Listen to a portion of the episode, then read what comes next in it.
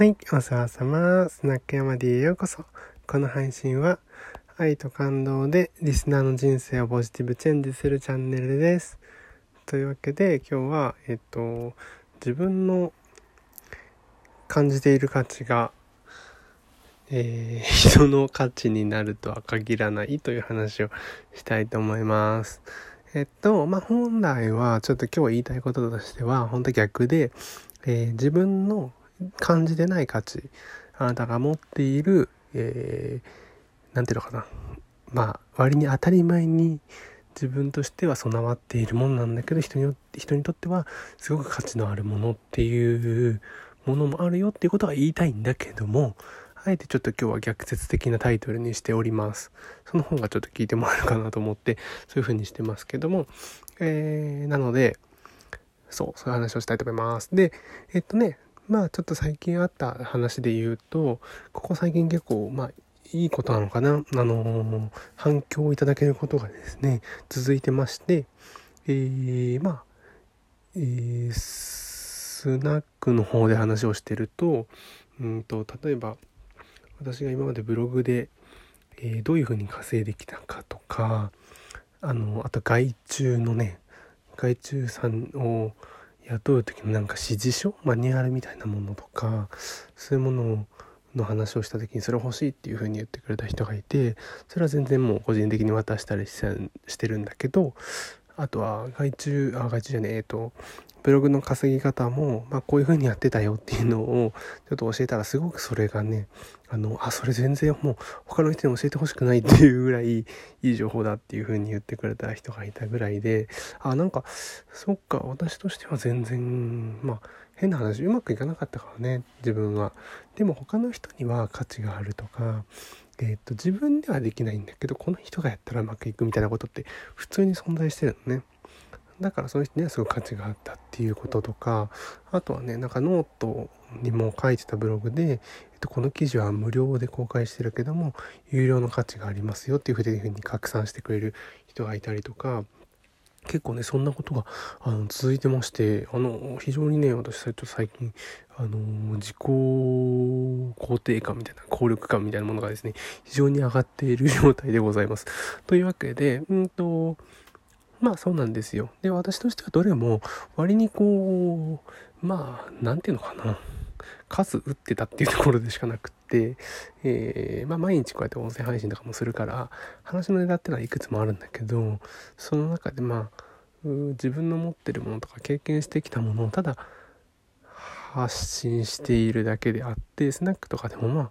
本当に聞かれれば答えるけど、聞かれなかったら言うほどのことでもないかなと思ってたんだけど、意外とそういうことがまああって、引っかかりがちょうどこういうところでポポンポンと出てきたっていうところで、まあチャンスだからこうやって話をして、どんどん広められるところは広めてほしい、いきたいなと思っているし、えっと、今言った話っていうのは、えっと、どういう話ですかっていう詳しく聞きたいとか、あの、さっきのマニュアル欲しいっていう人がいたら全然言ってください。あの、それは全然お渡ししますので、えっと、そう、そんなことなんですよ。だから全然なんだろうな、私たちは本当に、本当に当たり前よく、よくこういう話ってあると思うんだけど、あのー、普遍的なことでしかないと思ってたんだけど、案外そうでもないっていうことがあって、で、ただ、じゃあどういうことがそれに当てはまるかっていうのはちょっと難しいじゃない。だから、うんと、とにかく量産する。とにかく自分の持ってるものをありとあらゆるものでありとあらゆる角度でいろんな場所に落としていくっていうことが大事。でいろんな場所に例えば音声とブログと YouTube とうんなんかライブ配信と、えー、なんか書籍といろんなとこ落とした結果書籍に引っかかったみたいなことがあるんですよ。もう何をやってもうまくいかなくて、ああ、もう Twitter でもない、Instagram でもない、Facebook でもない、ああ、そっか、日本全国どこ探しても私の情報なんか価値がないんだと思っていたけども、書籍だったみたいなことが当たり前にあるので、これがまあ、ある意味ネットとか SNS のいいところでもあるというところなので、うーん、自分のまあ感じている価値が人にとって価値がない場合もあるし逆に自分が価値を感じていない部分に価値を感じている人ってのはすごくたくさんいるということを覚えておくべき。でよく顧客のも、えー、顧客のニーズがない商品を作っても意味がないっていうふうに言う人もいるんだけどもニーズがあるかないかっていうのは顧客に聞いてみないと分かんないのでその顧客っていうのは誰かっていうのは、えー、それすらも把握できない広さこれだけインターネットっていうのは全世界に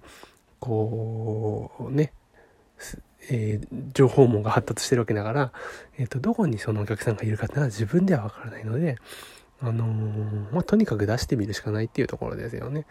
だからそこで市場の調査をしていくっていうところですよね難しく言えばまあでもそこまで固く考えずにとにかく、えー、自分の持ってるもの例えば国語のね高校教師の人がいるとすると,、えーと、私自分が現代文の授業なんかもう当たり前にみんな知ってるもんだと思ってたけど話してみると全然知らないとあなんだそうか意外と知らないのかじゃあこの話をこんな風に話してみようとか言ってこう工夫して喋ってるとそれがオンライン授業として商品になる場合もあると。いうようなことでは本当にザラにあるわけですよ。でも高校の授業ってじゃあみんなお金払ってますかっていうと確かに授業料払ってるけど別に1回1回お金払ってね先生がそれをポップに入れるじゃねえや ポケットに入れるあのわけじゃないからあのそうそういうねレベルの話なわけですよ。普段はお金もらってやってないから価値がわかんないんだけど案外そういうことっていうのはあると。いうわけなので今日この話をしました。というわけで今日も最後までいらっしゃいくださりありがとうございます。じゃまたね